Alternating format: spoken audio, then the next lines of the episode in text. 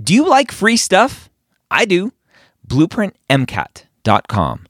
Go sign up for a free account, get access to Blueprint MCAT's Diagnostic, Blueprint MCAT's Full Length 1, Blueprint MCAT's amazing brand new spaced repetition platform with over 1,600 flashcards already made for you, as well as their amazing study planner tool. Schedule out the content so you know if you are on track to take the MCAT when you need to. Again, that's blueprintmcat.com for all of those free goodies. The MCAT Podcast, session number 168.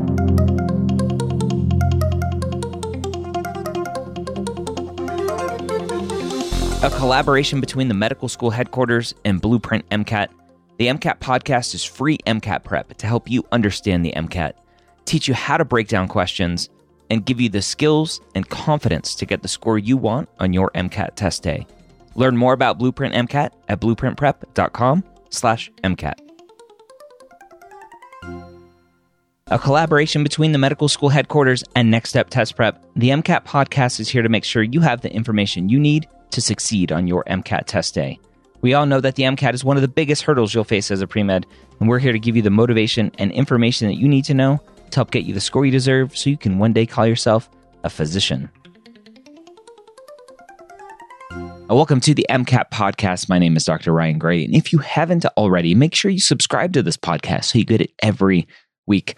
You can do the same with all of our podcasts at mededmedia.com, including the pre-med years, where I will help you write your personal statement, apply to medical school, pick your schools, write your secondaries, and all of that. Again, that's premedyears.com. This week, we're diving again into the AAMC outline, going into more psych and soc. Fail back for some more MCAT podcasts. How are you today? I'm doing good. Good. Just got back from the University of Arkansas.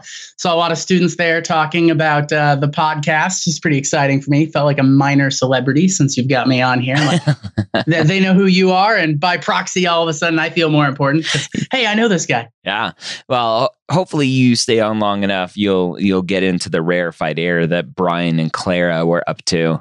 They became stars in their own right. So happy to have you ride my coattails to this stardom of pre-med. Coattails. There you go.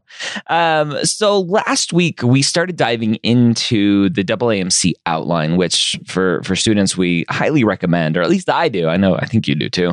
Highly recommend students at least be familiar with, be aware of the AAMC outline. And today let's go ahead and dive into some more, really just picking apart, especially for this psych-soc section, because it is such an important section where a lot of points are won or lost just based on just rote knowledge. Yeah, it's that vocab stuff that's kind of like its own little section there. So we talked a little bit about some of the stuff in 6A last time we were there, like sensory, like stuff and perception and the differences between them and kind of what's going on with all of that. I figure we maybe we can just kind of like work through and hit some of the high notes from each of the section, things that students find very confusing, and very complex. Okay. And so what if we find it all confusing? Yeah, well, I mean, there's some things that people like that's on the AAMC outline that people find like, what's the difference between upper and lower class, right? Like everybody knows that, right? Everyone's heard of upper and lower classes. There's also things, like what's discrimination, what's prejudice. And so people find those things, they kind of have a good idea of what's going on with that. But other things like heuristics and sensory memory, those things are a little bit more complex than, discrimination, prejudice, those sorts of topics. Okay. So if we want to look at 6B, like I was kind of like hinting at, heuristics are probably top of the list of things that students find kind of confusing. And there's like heuristic is just a mental shortcut. So every morning you wake up, I've got like all these things I need to accomplish. I need to pee. I need to eat. I need coffee, right? Like all of these things are things that are kind of like going through my mind, or maybe more accurately, they're not really going through my mind, but they are still things that I need to do. And so I don't wake up and then like sit there and deliberate, all right, what's first, coffee or food or brushing my teeth, right? Like which of these things is the most important thing? I just kind of like go about my day and I'm not spending a lot of mental energy going through this. And so a heuristic is like a mental shortcut for solving some sort of problem and kind of like going through those things. And there's a couple of different types of heuristics. there are there's representativeness heuristic, and there's also availability heuristics. And those are terms, once again, that probably no one's ever heard of before. Yeah, I haven't heard of them. So I always like to talk about availability heuristics first, because this is the one that probably most people are comfortable with in terms of the idea of what's going on here. So the best way to always talk about these things is with examples. So let's say that you come home, you try to turn on your lights in your kitchen, you flip the light switch and nothing happens. Let's assume also that you're not like me and you're just not like, oh, I'll just live in darkness for the next year. And just like too lazy to do anything about it. Yeah. Oh, well. We have a flashlight on our phone, so we're good. Yes. Yeah, exactly. I'll just put on my headlamp and spelunk in my own house. So let's say you wanted to fix this, right? What would you do? What would be your first kind of like thought process of how to fix this darkness in the kitchen? Oh, well, I would try it again, obviously, because maybe it just something didn't work the first time. Yeah, just flip it yeah, 18 times. Exactly. Assuming other lights in the house are working, I would go over and should maybe check a bulb. Maybe the bulb blew. Maybe we're in archaic times, not using LED bulbs that last forever. Mm-hmm. And then if the other lights aren't working, I'm like, oh, maybe the breaker is out. Fantastic. So you just kind of like went through like several things there. Like first off, check to see if other lights are working. Then I would check the bulb and then the breaker and kind of like going through this. There's actually something kind of fun for me with students. I can figure out like what students live in houses with electricity, like mine was growing up, where just like the light didn't work. I assume the breaker has broken. Yep. And so that's availability heuristic. It's based on experience.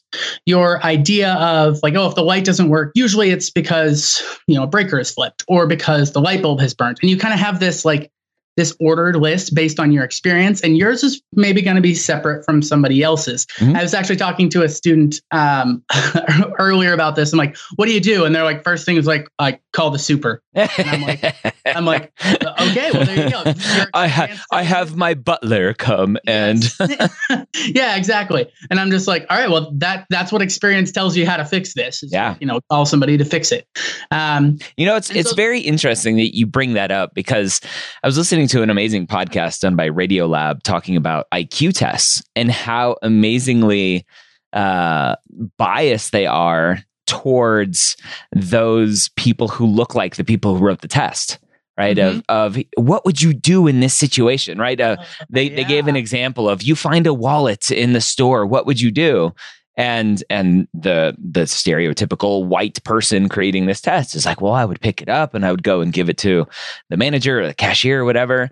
And mm-hmm. and you have African American or those coming from under privileged or disadvantaged backgrounds going, I wouldn't touch it, right? I've been taught not to touch it because then they're going to assume I took it. Yeah. And it's just amazing the thought process that goes into it. And it's that availability heuristics, it sounds like, is what's at play there.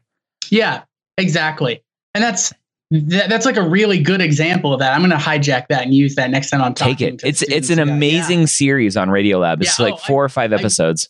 I really do love Radiolab. It's pretty great. Yeah. So we also have the representativeness heuristic, which is different than the availability heuristic.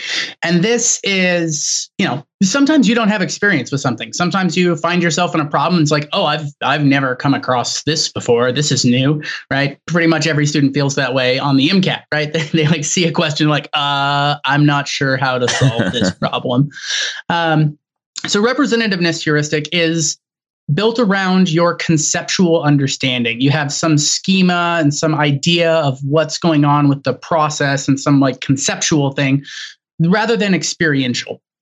And so there's a lot of people that are going to switch the light bulbs. They don't necessarily understand what it means when the light bulb is burnt out, right? That the filament has overheated to the point that the tungsten filament has actually melted and separated. And so you've broken the circuit, right? Like that's not built around understanding. It's built around the experience of like, oh, I switched the light bulb, it's fixed. Mm. So with the representativeness heuristic, so let's imagine some person who grew up in a place without electricity, grew up, in a place with dirt floors and mud walls and, that sort of thing. Okay. But somehow they'd gotten hold of an electrical engineering textbook And so they've like read this, you know, like it was their Bible, like they're basically an electrical engineer at this point. They're really excited. They go into this, into your kitchen, they flip the light switch and nothing happens, right? Their thought process of how to solve this is going to be different than yours. Their thought process might be along the lines of like, well, maybe this is an alternating circuit, but the light bulb is designed for a direct circuit, or perhaps the wires are the wrong gauge. They're actually too thin. And as a result, the resistance is high enough that there's not enough electricity going through, or maybe the wires have been, you know, wired up incorrectly, and there's too many things wired in series here, and that decreases the resistance or decreases the current because the resistance skyrockets. And like that's very different than, oh, I switched the light bulbs, I called the super or whatever, just kind of like based on experience. But it is still a way to solve a problem. And so it's not, I got to be careful here because this sounds like, oh, like the availability is like the best, like just do that always. But you find people doing things like, and then not knowing why, and maybe that's not like the best way to solve a problem. It's like my car broke down, so I smacked it on the hood and it starts to work. And so I just keep doing that, right? And like maybe that's not the best way to solve the problem. So it's not that one's better than the other. They're just kind of like two different ways of solving any sort of problem that comes up. You know, like background, like a small problem, even just like, do I brush my teeth or get coffee first? The answer is always get coffee. That's the highest priority of anybody's day, obviously. But not mine. I don't drink coffee. How did you drink coffee in med school? Never. I've never had a cup of coffee. You're kidding me. No. Oh my gosh. I've drank enough for both of us then. I remember one day of med school, we had a lecture on like the fatal dose of caffeine is somewhere between 50 and 200 cups of coffee. And I realized like, oh, I drank 60 cups yesterday. And so I should probably cut back a little bit on my coffee intake. How do you drink 60 cups in one day? Well, I had a 10-cup pot of coffee, and I drank 6 pots of coffee over the course of Lord. Exams were coming up. It's in med school. I just decided to let that go. I'm like, all right, I'm just going to be addicted to caffeine. I'm just going to do it. I'm okay with it. Feel sorry for your bladder. Yeah. There we go. I actually had 3 coffee pots hidden on campus. I had the one in the student break room, but then just in case I couldn't get in there, I had one hidden in the lab, and just in case I couldn't get in there, I had one hidden in a or a conference room. Wow. So yeah, okay. Those coffee pots are still actually on the med school campus. I was visiting it the other day and noticed that my coffee pots are still stashed around campus. So that's how I leave my mark. Okay.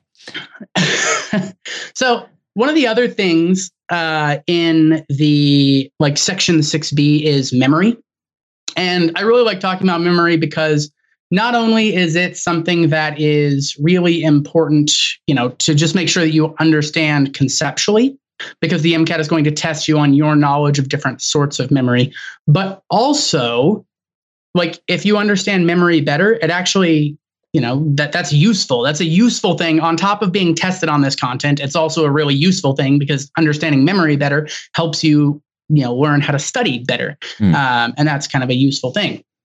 So of the big 3 branches of types of memory, we have sensory memory, short-term memory, and long-term memory.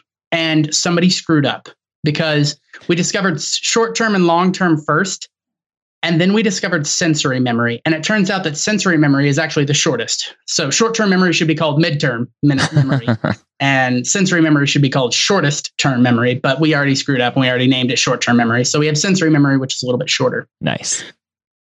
So with sensory memory, so imagine that I showed you a still from an image or from a movie, okay, right? And so it's like two people sitting at a coffee table. One person's got kind of a weird look on their face, like they're in the middle of a sneeze or chewing or speaking angrily or something. Okay. Little When Harry Met Sally kind of vibe going on here. Okay. Yes, exactly. Right. Exactly. Got it. And so if I just gave you the still and asked you like, what's going on in the scene, yep, you can't really tell me, right? Nope. In order to understand what's going on, you need to be able to stitch together multiple images into kind of like this, then this, then this, then this, and in order to make sense of it. Okay. And so sensory memory is the idea that your brain holds on to sensory information as it comes in, and it holds on to it long enough for you to stitch it together so that then you can interpret whatever's actually going on. And this happens with all the senses, not just vision, which we're talking about, but also hearing and touch and things like that. And so the perhaps the best evidence for sensory memory is the double take. When you kind of like look at something and then you look away and you're like, holy crap, that's Keanu Reeves over there fighting a polar bear, right? And you like turn back, right? And it, like your brain is holding on to this sensory information as it's coming in, and it's taking a while to process, but it's still holding on to that sensory memory. And so this allows you to kind of like do the double take and process things going through there. And so that would be iconic sensory memory, or based on icons or visual things. There's also echoic, which is based in sound. Evidence for that would be, have you ever talked to somebody who was like mumbling or had a very thick accent? And like they said something, it kind of took you a second and you're like, okay, I know what they said. It took me a second. I kind of like the gears turn because you're like holding on to those sounds in your head and trying to make sense of them and try to figure out like, what was that word supposed to be? And so that would be echoic. There's also haptic, which is touch. Haptic sensory memory is not as important for most people, but it's huge for blind people if you're reading Braille, right? Like you run your fingers across like those series of bumps. You got to remember what were those bumps I just touched in order to like remember what these next bumps are going to be. And so that would be an example of haptic or touch-based sensory memory. So sensory memory, just need to know it's like the shortest of them. There's iconic, echoic, and haptic, which is, you know, seeing, hearing, and touching. And they all last, you know, less than a second. And they're just kind of like as your brain is holding on to the sensory information as it comes in. Okay. So after that, we have short-term memory. And so short-term is a little bit less than a minute. It's called working memory. Or a branch of sensory, or a branch of short-term memory is working memory. Let me be careful here.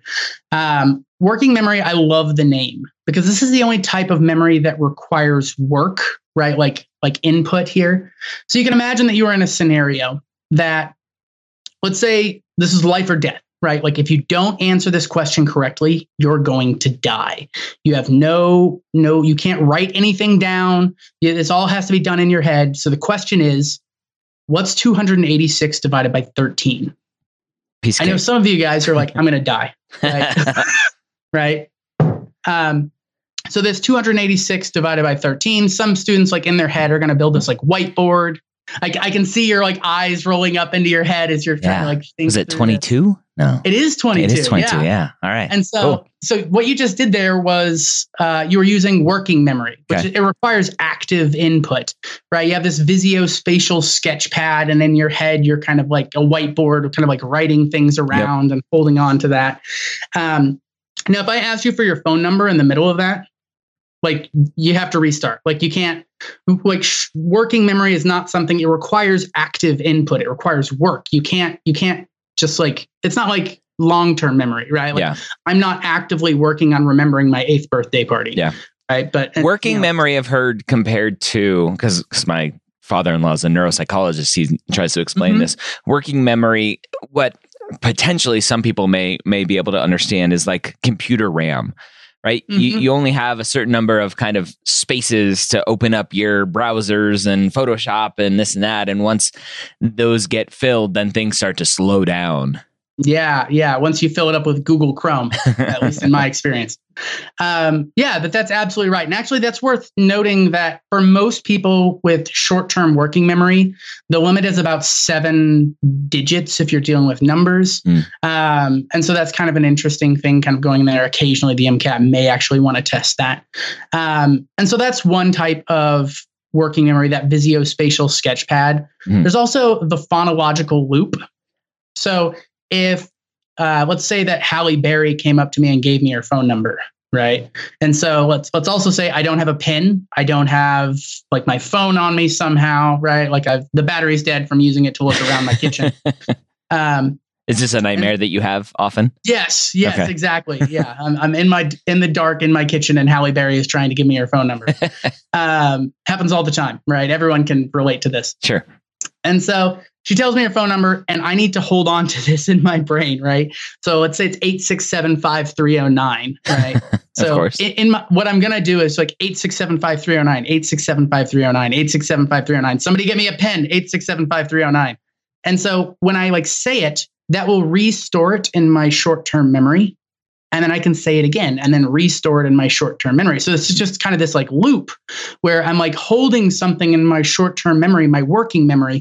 Once again, it requires active input. If somebody asks me like to do a math problem in the middle of it, well, I'm screwed, right? I've lost the number. Yeah. Right. And so that's another kind of thing going on with short-term memory, is that phonological loop.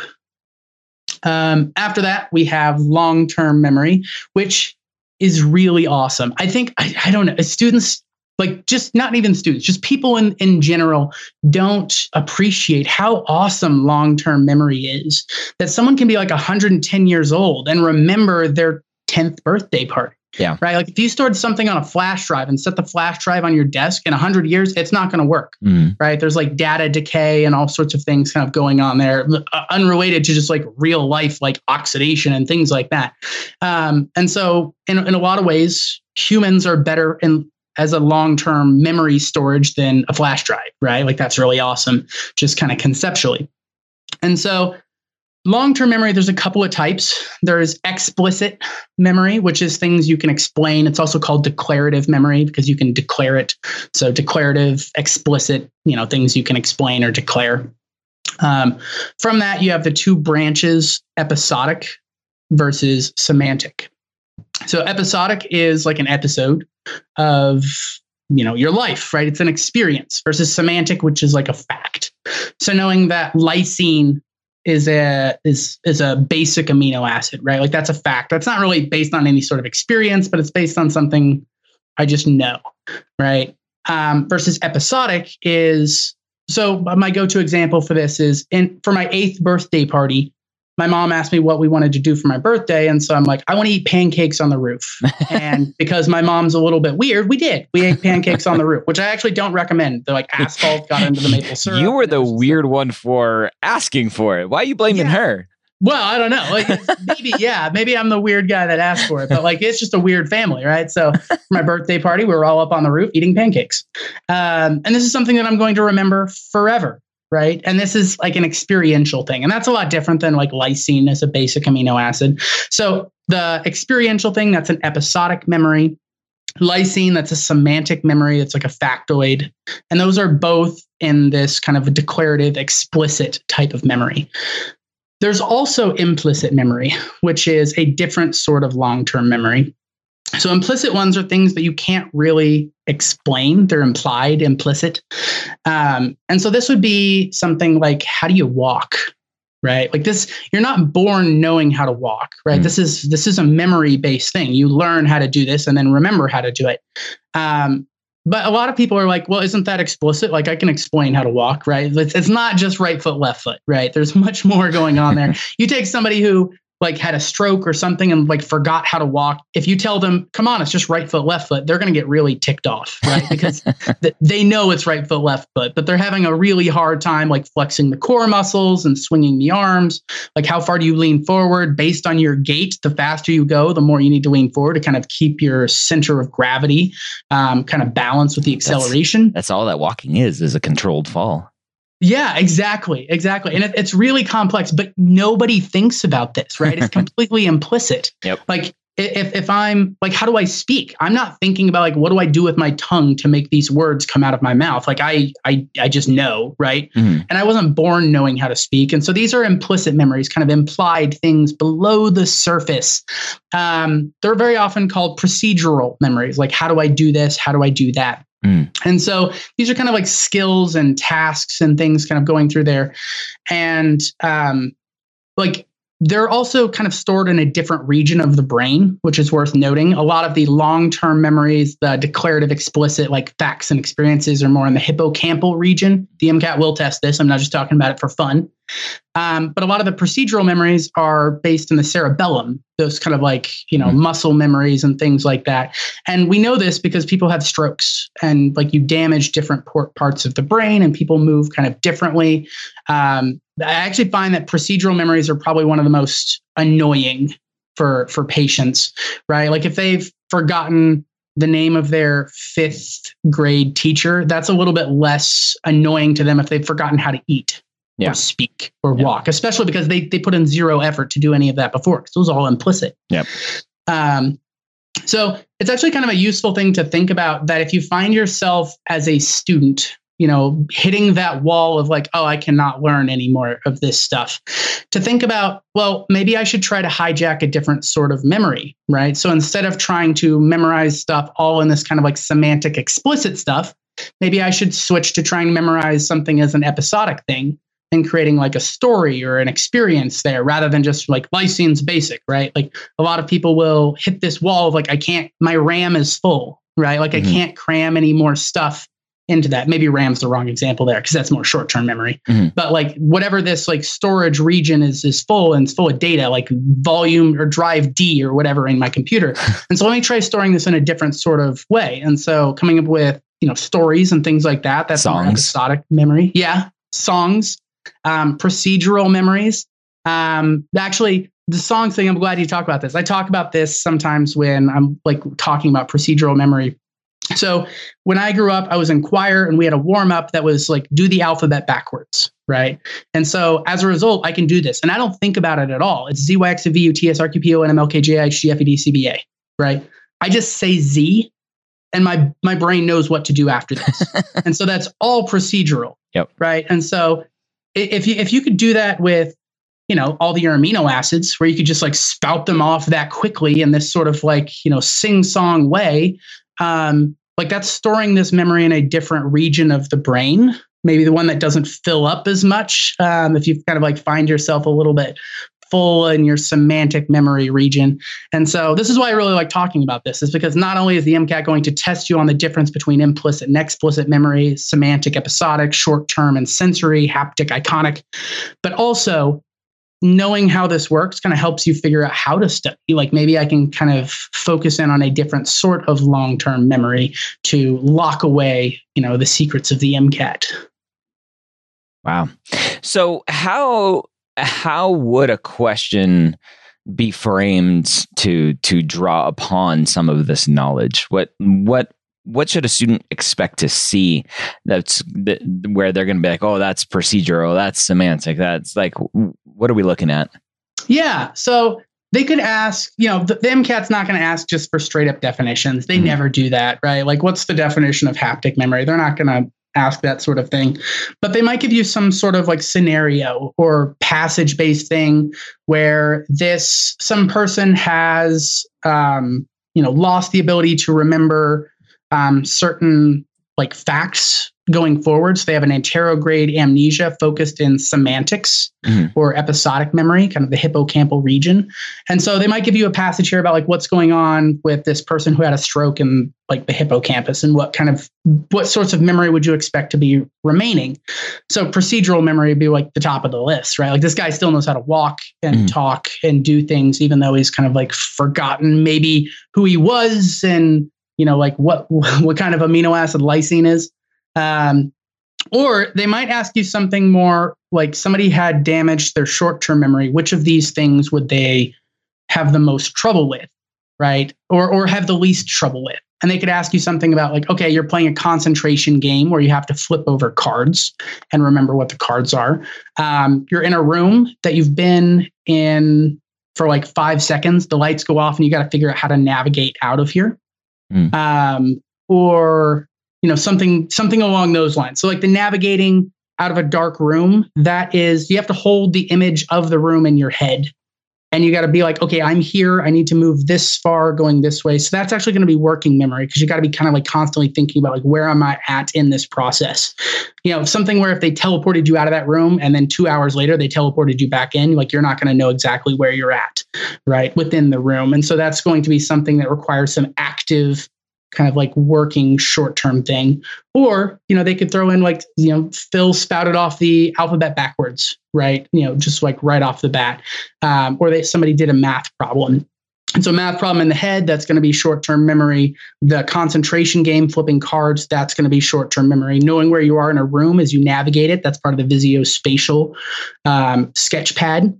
But spouting off something that you knew from a song from your childhood, like the alphabet backwards, that's not going to be short-term memory. That's going to be procedural. Okay. Wow. So lots of stuff to know about memory and everything else. So I think that's a good one. We'll wrap up on here. Again, just making sure you kind of understand these things. You understand that the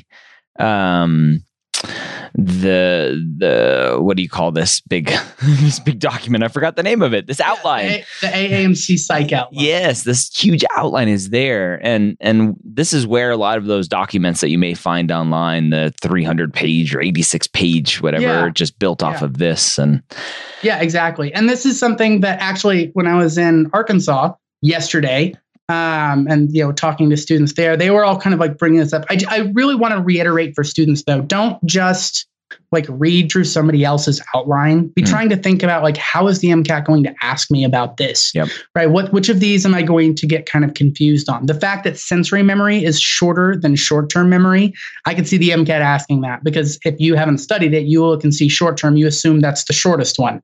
Right. And so like thinking about those like little like cracks and places where the MCAT might try to like, you know, stick their dagger in there to kind of wiggle around and kind of get that separation between who's a 125, who's a 126, who's a 131, and who's a 132. So you kind of want to like think about like, how is the MCAT going to ask us on this? Because you guys are smart. And that's, you know, the MCAT has to try to like separate stuff, and that makes it tricky. And so they're always trying to figure out how they can get that separation there. All right, so there you have it. Again, that was Phil from Next Step Test Prep, diving into the AAMC outline even more. Hopefully that was helpful for you. If you have questions you want answered, if you're looking for some more help on the MCAT, just give Next Step a call. Let them know you heard about them here on the podcast. You can call them at 888-530-6398. Again, that's 888-530-6398. You get a free consultation with one of their amazing team members. Again, 888-530-6398. Let them know you heard about them here on the MCAT Podcast. Hope you have a great week. We'll see you next time here on the MCAT Podcast.